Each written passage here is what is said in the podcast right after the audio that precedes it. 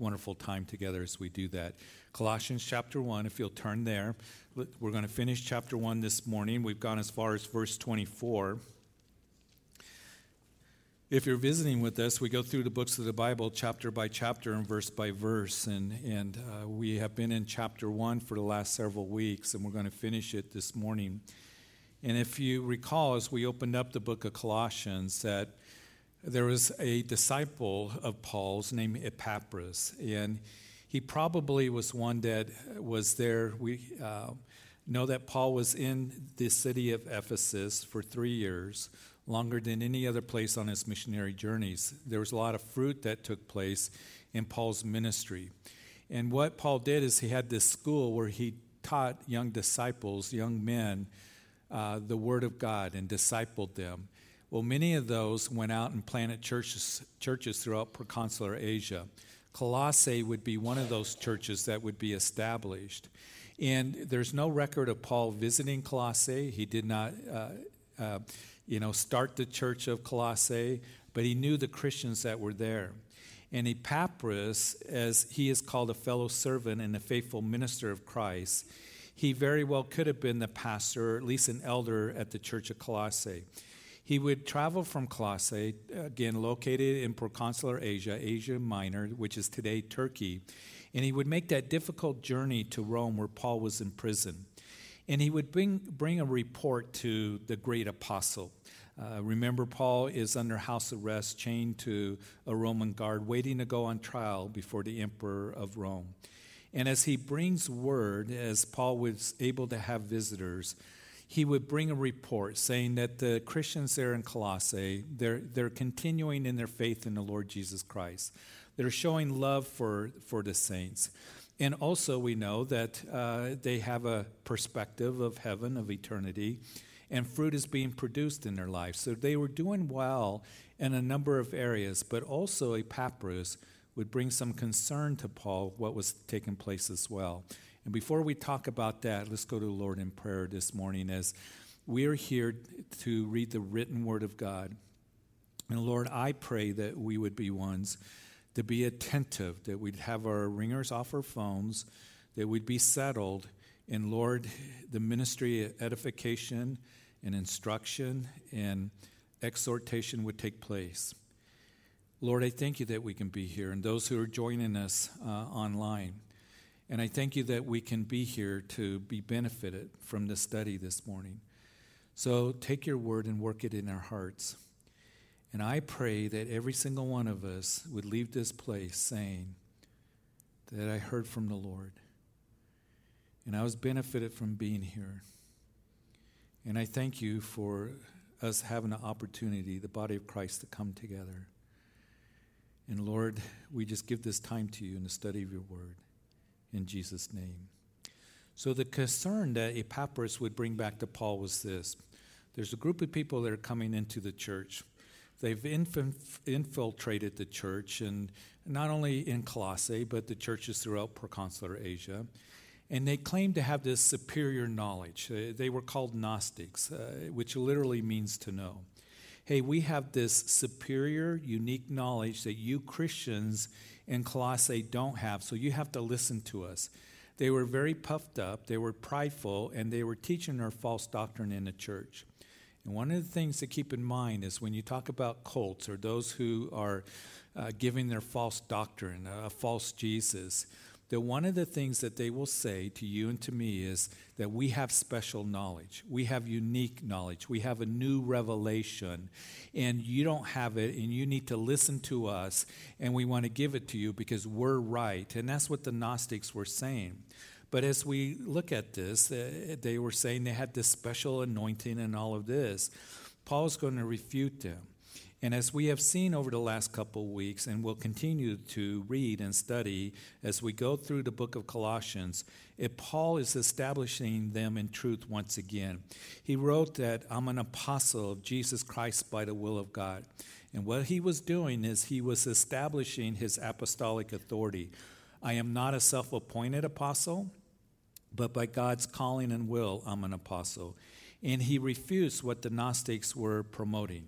And we left off last time at verse twenty-three, which Paul is, is writing to those Christians in Colossae. And they're also for, for you, these words, in me, because this is God's word put to the page. And we know that it is preserved for all eternity. And it is for you and for me as well. But he tells them, and it's a word for us, don't get distracted by this false teaching. Uh, don't be taken away from the hope of the gospel. And Paul would give them truth once again concerning the sufficiency of Christ, the preeminence of Christ, and the work and ministry of Jesus Christ. So as we read that Jesus is the image of the invisible God, verse fifteen, not that he is similar to God, but he is the exact representation and manifestation of God. Even as in that upper room, as Philip said, show us the Father, Jesus said, if you've seen me, you've seen the Father.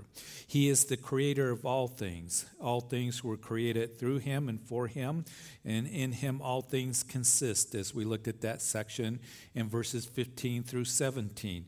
It isn't that he was created and then he created the world and the heavens. He is before all creation, the firstborn of creation. He's the creator, not the created. He is the head of the church, the firstborn of the dead, verse eighteen, as we discussed last time. Jesus was first to resurrect, never to die again. It was a bodily death on Calvary, as he was the lamb that was led to the slaughter. He suffered in ways that we can't fully understand. They put that scourge of, of nine tails on his back. They tore his skin off his back as they scourged him. They beat him. They pulled out his beard. And they nailed him to a cross. And we know that he was put into a tomb, and he bodily resurrected. You see, the Gnostics were saying that Jesus didn't have a body. And in verse nineteen, it pleased the Father that in him all the fullness should dwell, that is, in Jesus, dwells the complete and full deity of God. Jesus is fully God. And you have been reconciled to the Father, having made peace through the blood of his cross. Jesus has brought reconciliation to the Father for you and for me. And then that glorious, glorious statement that he makes, that one day you and I, because of our faith in Jesus Christ and what he has done for us, that we're going to be presented in his sight, holy and blameless and above reproach. And I know that we've taken our time going through this chapter, but extremely important that we be established in these truths. And as we finish the chapter this morning, we're going to see that the apostle is going to talk about his service for Christ. Let's begin to read that in verse twenty-four of Colossians chapter one. I now rejoice in my sufferings for you, and fill up my flesh what is lacking in the affliction of Christ for the sake of his body, which is the, the church. And just as we saw in our recent study of that other prison epistle, Philippians, we know that Paul expresses his joy even in the midst of his sufferings. And Paul was one that truly suffered for the sake of the gospel. Remember, as he's chained to a Roman guard, he doesn't know what the outcome is going to be, if he's going to be put to death or he'll end up being released. And in this time here, he continued to worship the Lord. He continued to rejoice in the ministry that God had given to him. And Paul had an incredible ministry. But he also had a very difficult ministry, which included much tribulation and trials and persecution and affliction. I think about in the early days of the church, in Acts chapter five, when the church was first started there in Jerusalem, that the religious council, the Sanhedrin, they would arrest the apostles, Peter and John and the others, and put them on trial, and told them that you quit filling Jerusalem with your doctrine. Quit filling Jerusalem with the name of Jesus. And the response of the apostles was, we're going to obey God over men. How can we deny the wonderful works of God? And they were beaten, the apostles were, and then they were let go. And as you read that chapter, in chapter five, you read that the apostles departed from the presence of the council, listen, rejoicing that they were counted worthy to suffer for his name's sake. And daily in the temple and in every house, they did not cease teaching and preaching Jesus as the Christ. And I think about the sufferings and the affliction of the Apostle Paul, the apostles in the early church, the Christians in the first century.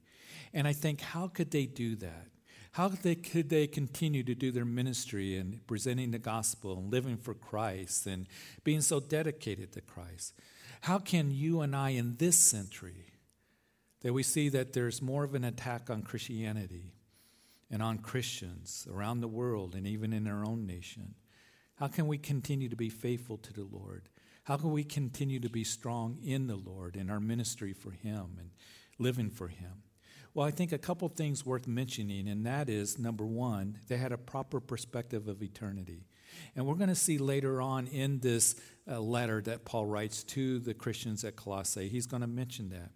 But before his imprisonment, he writes to the Corinthian church in Second Corinthians chapter four, verse seventeen, that our light affliction, which is but for a moment, is working for us a far more exceeding and eternal weight of glory.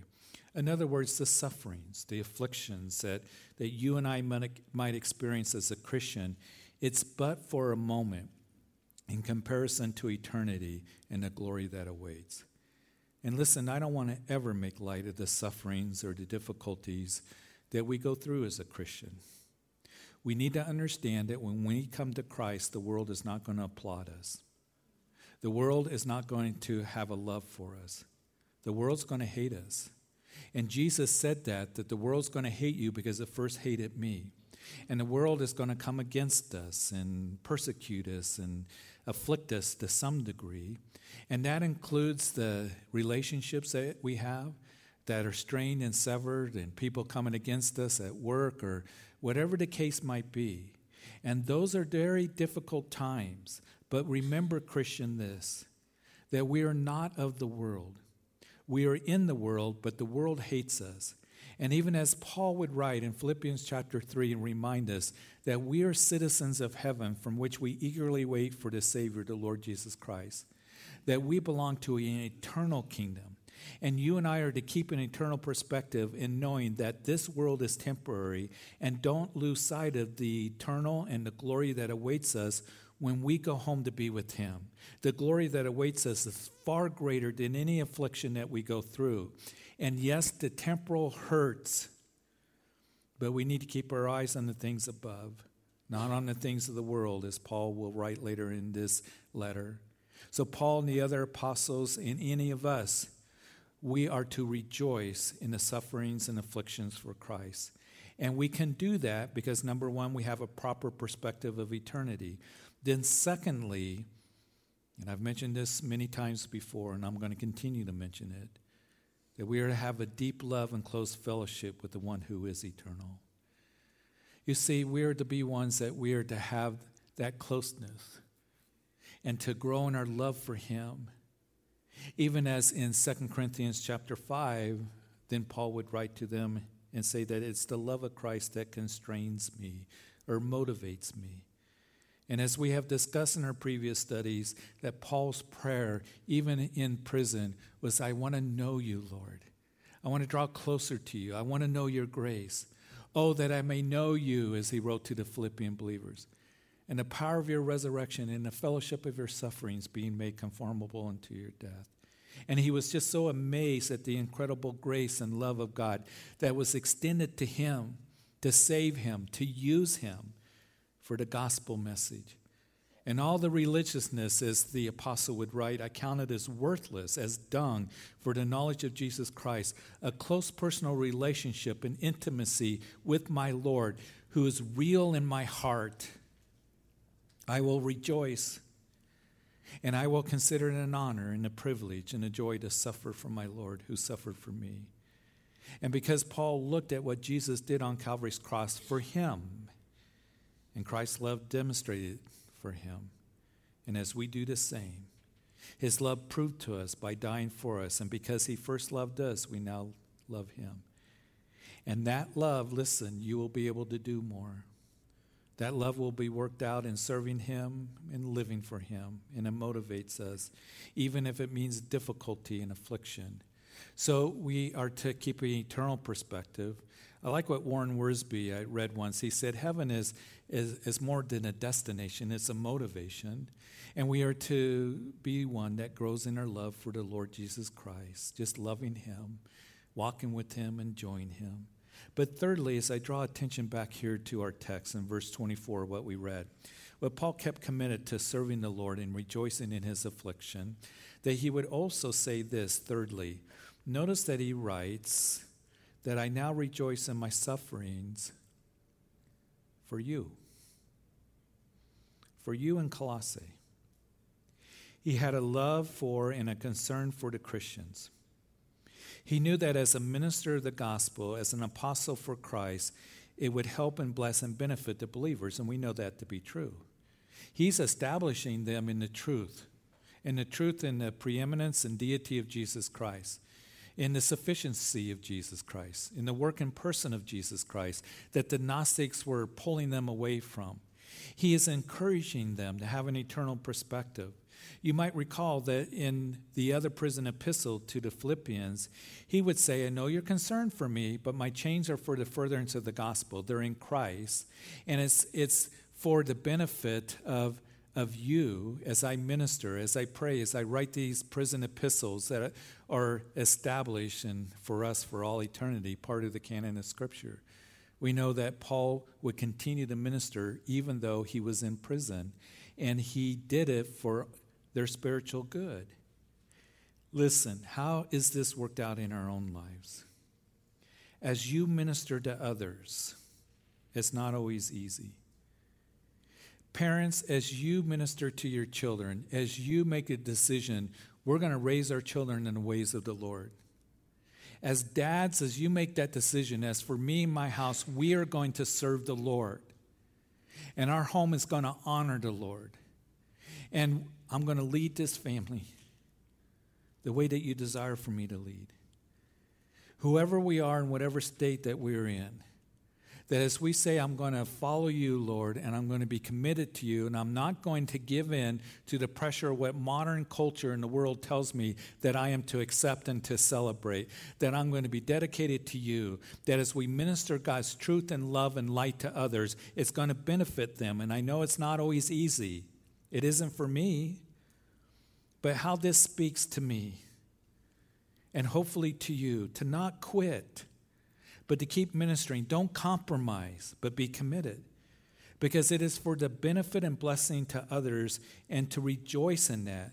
As Paul would write in First Corinthians chapter fifteen, the last verse, that therefore, my beloved brethren, be steadfast and immovable, always abounding in the work of the Lord, knowing that your labor is not in vain in the Lord.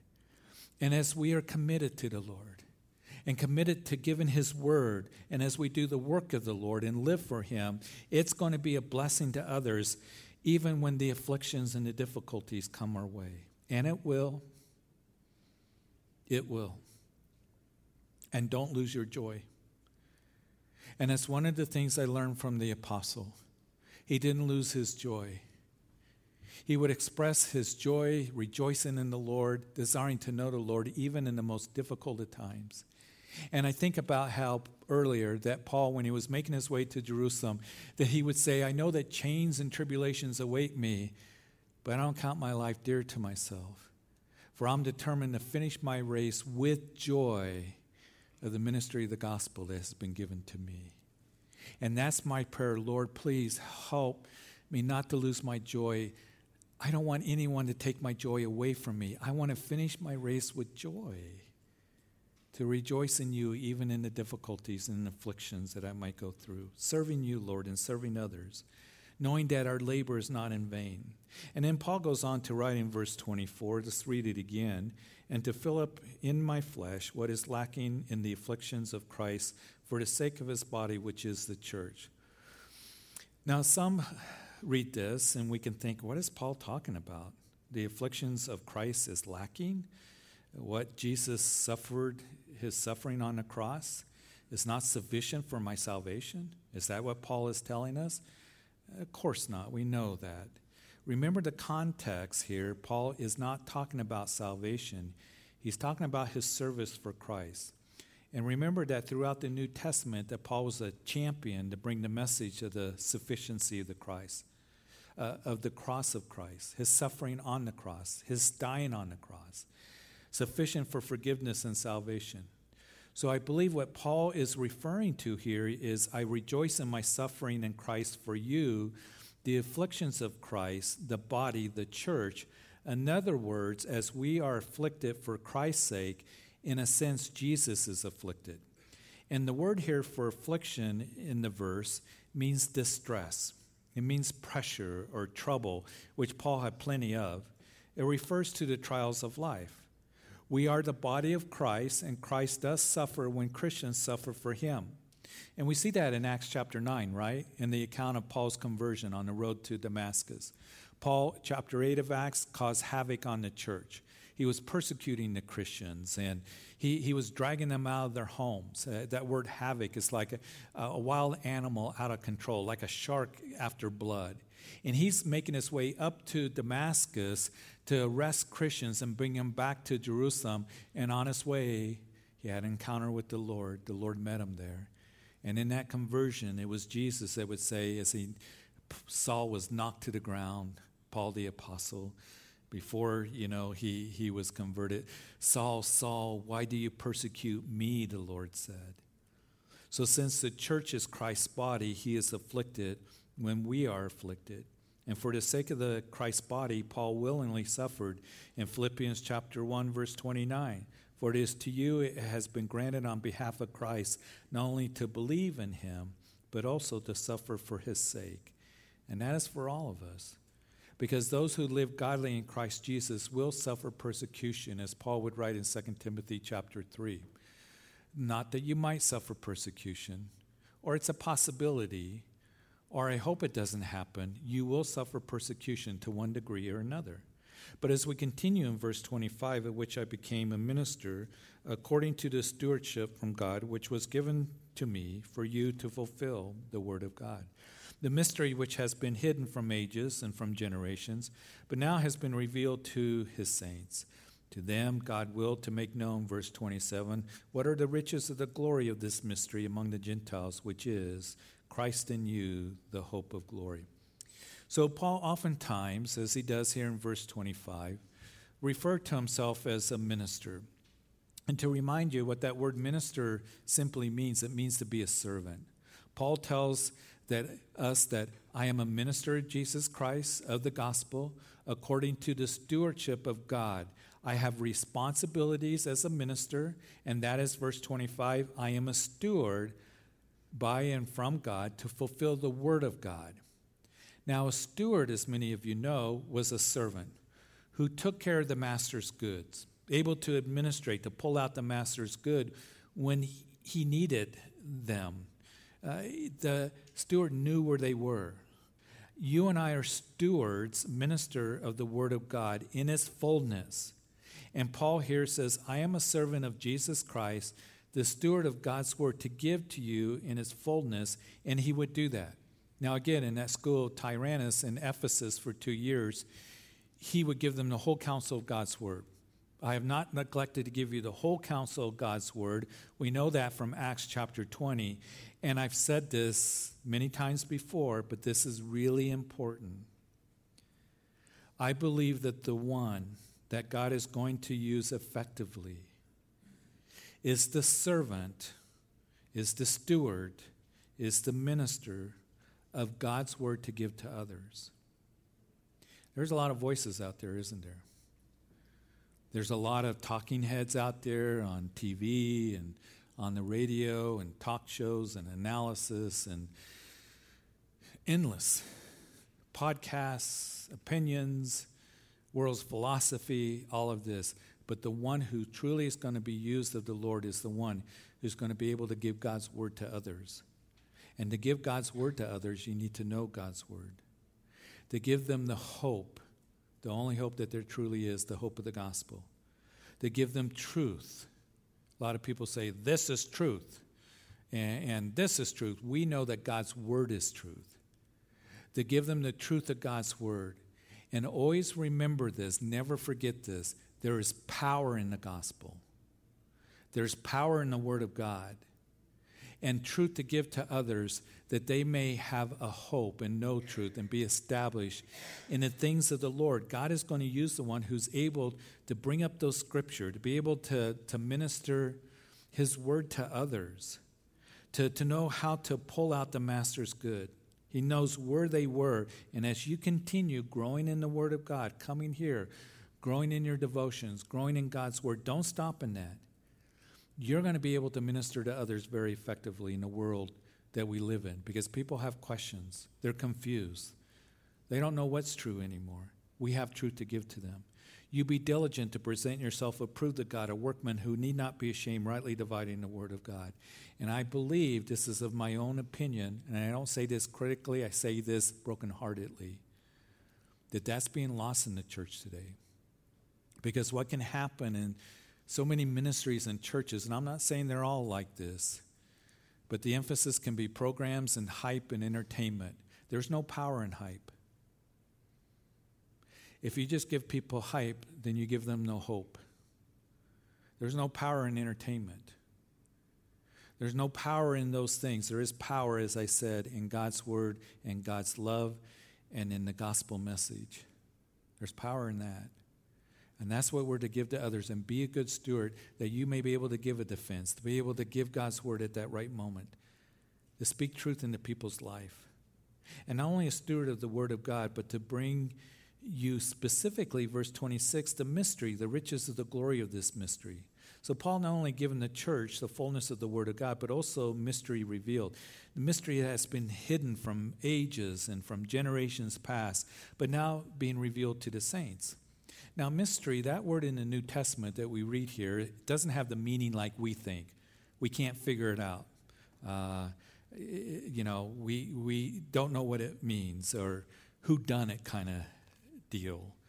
But in the New Testament definition of mystery, it's divine, defined here in verse twenty-six by Paul.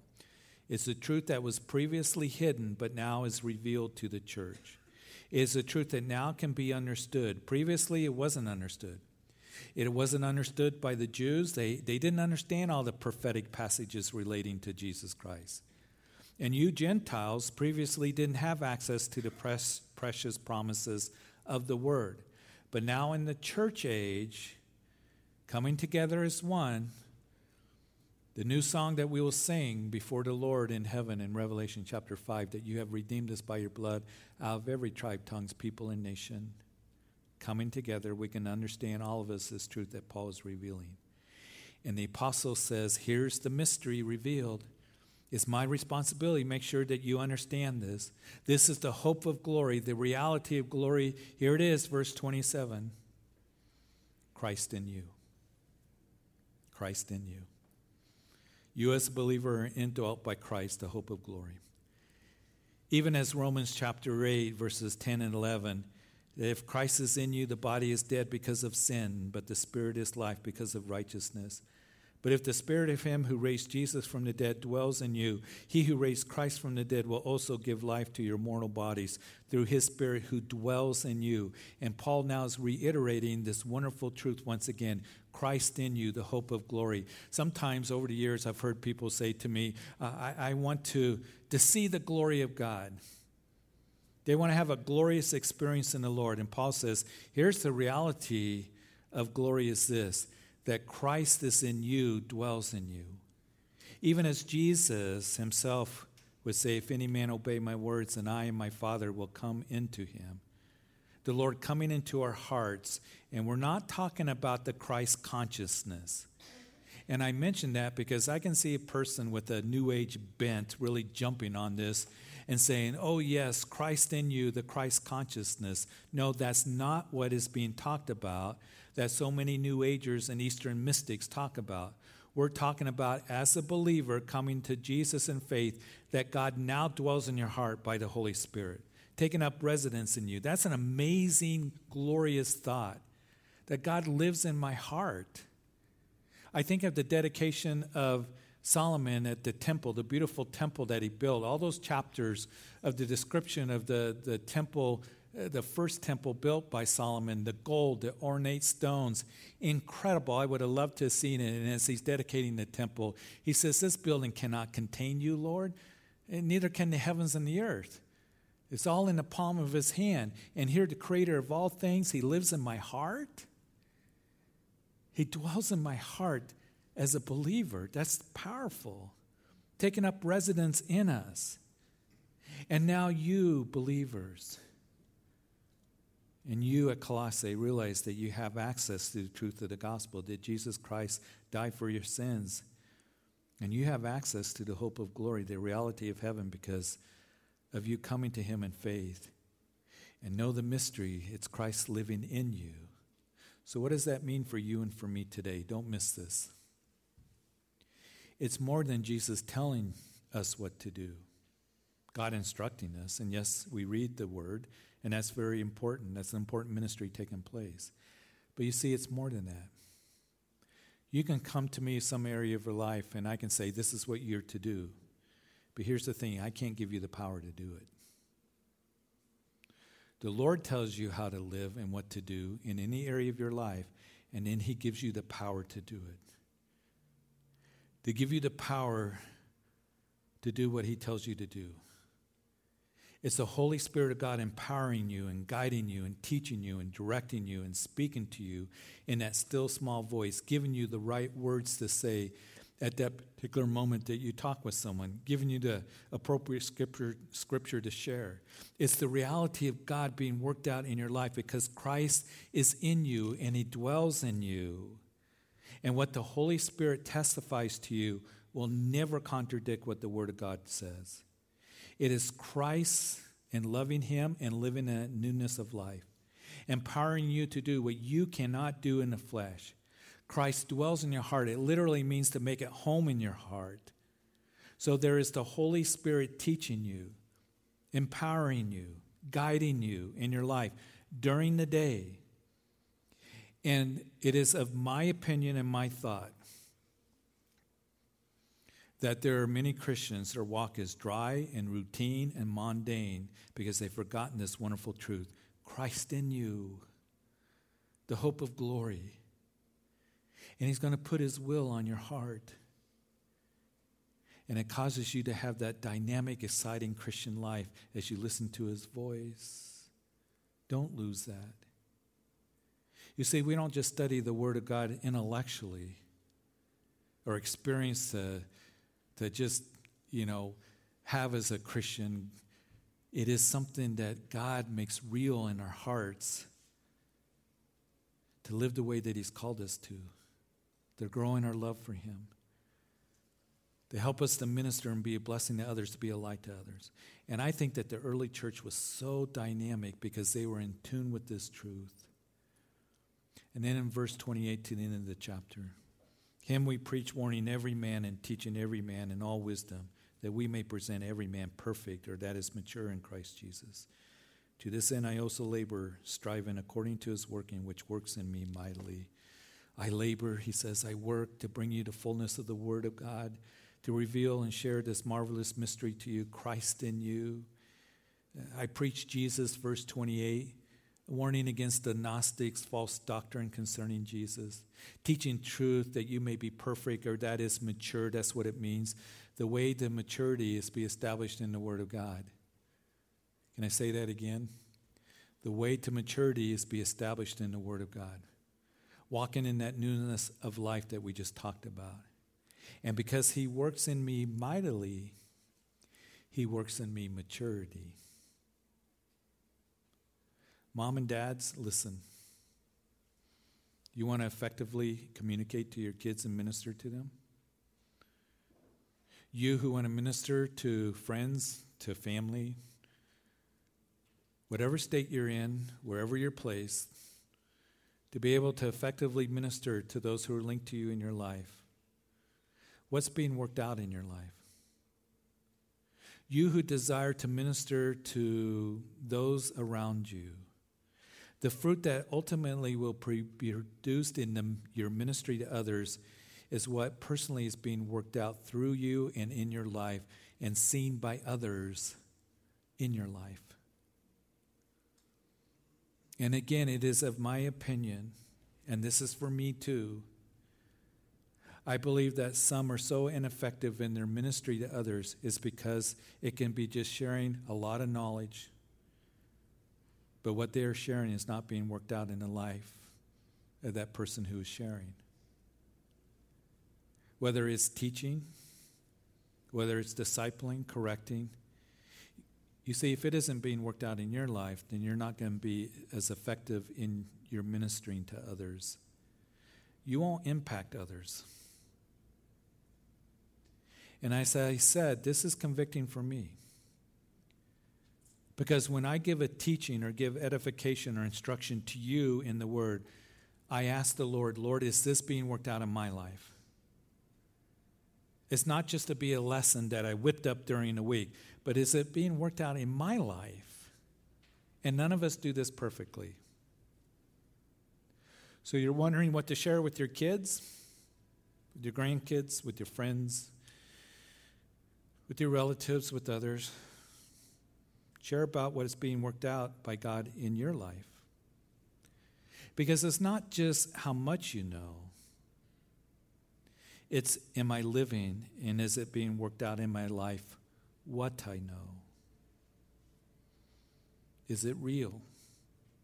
What you know is to you, and has it been worked out in your life?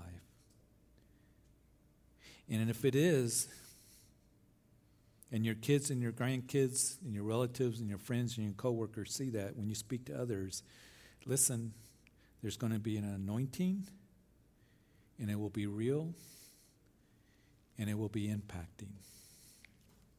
Amen? Amen. So, Father, thank you. Thank you for this and this word and this chapter, such an incredible chapter. To benefit us and to help us and instruct us. And, Lord, I, I know that even as we end the service here in a few minutes, we're to continue on with these things, to pray through these things that we've learned, to understand that we are stewards of, of the manifest Word of God, to be able to pull out the Word of God to give to others. And, Lord, not just what we know, but how it's worked out in our lives. They see the reality of Jesus. And, Lord, I know for me, I'll speak for myself, I can fall short. And, And Lord, help me to be a light, to be seen of others, to be sensitive to your leading, because Christ dwells in me. I thank you that you're in my heart. To teach me and guide me and direct me and empower me to live a life for you. And Lord, I pray that for all of us. Because we know it's not just a head knowledge, it's, it's heartfelt. And may our cry be, oh, that I may know you, Lord. To keep an eternal perspective. Lord, to rejoice even in the affliction that we might go through, as hard as it might be. And so, Father, I pray that you would minister these things to us as we go home through the week and the days ahead. Lord, I thank you for the gospel that saves. For the sufficiency of the cross. And I want to pray for anyone who is here. Maybe you're listening online or maybe later on the radio. You've never made a commitment to Christ. The invitation is for you to come to him for salvation, for eternal life, forgiveness, and reconciliation with the Father. He did the work on Calvary's cross in dying for your sins. He rose from the grave. He's alive. He conquered sin and death. He validated what he did on the cross in saying it is finished. He made atonement for your sins. Today is the day of salvation for you. As I said, religion won't save you. It's relationship and commitment and confessing you are a sinner and surrendering to Jesus right now. Come as you are. Come humbly, sincerely, and you cry out to Jesus and you say, I come to you and I ask you to forgive me of my sins. And I believe you died on the cross for me. Forgive me, a sinner. And I believe you rose again. I ask that you be my personal Lord and Savior. I thank you for the hope of eternity. Bringing me into relationship with the Father,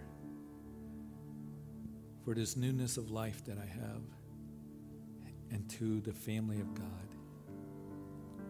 and the living hope that is given to me through Christ Jesus. I want to grow in your word and mature, can be a faithful steward for you all the days of my life, in Jesus' name.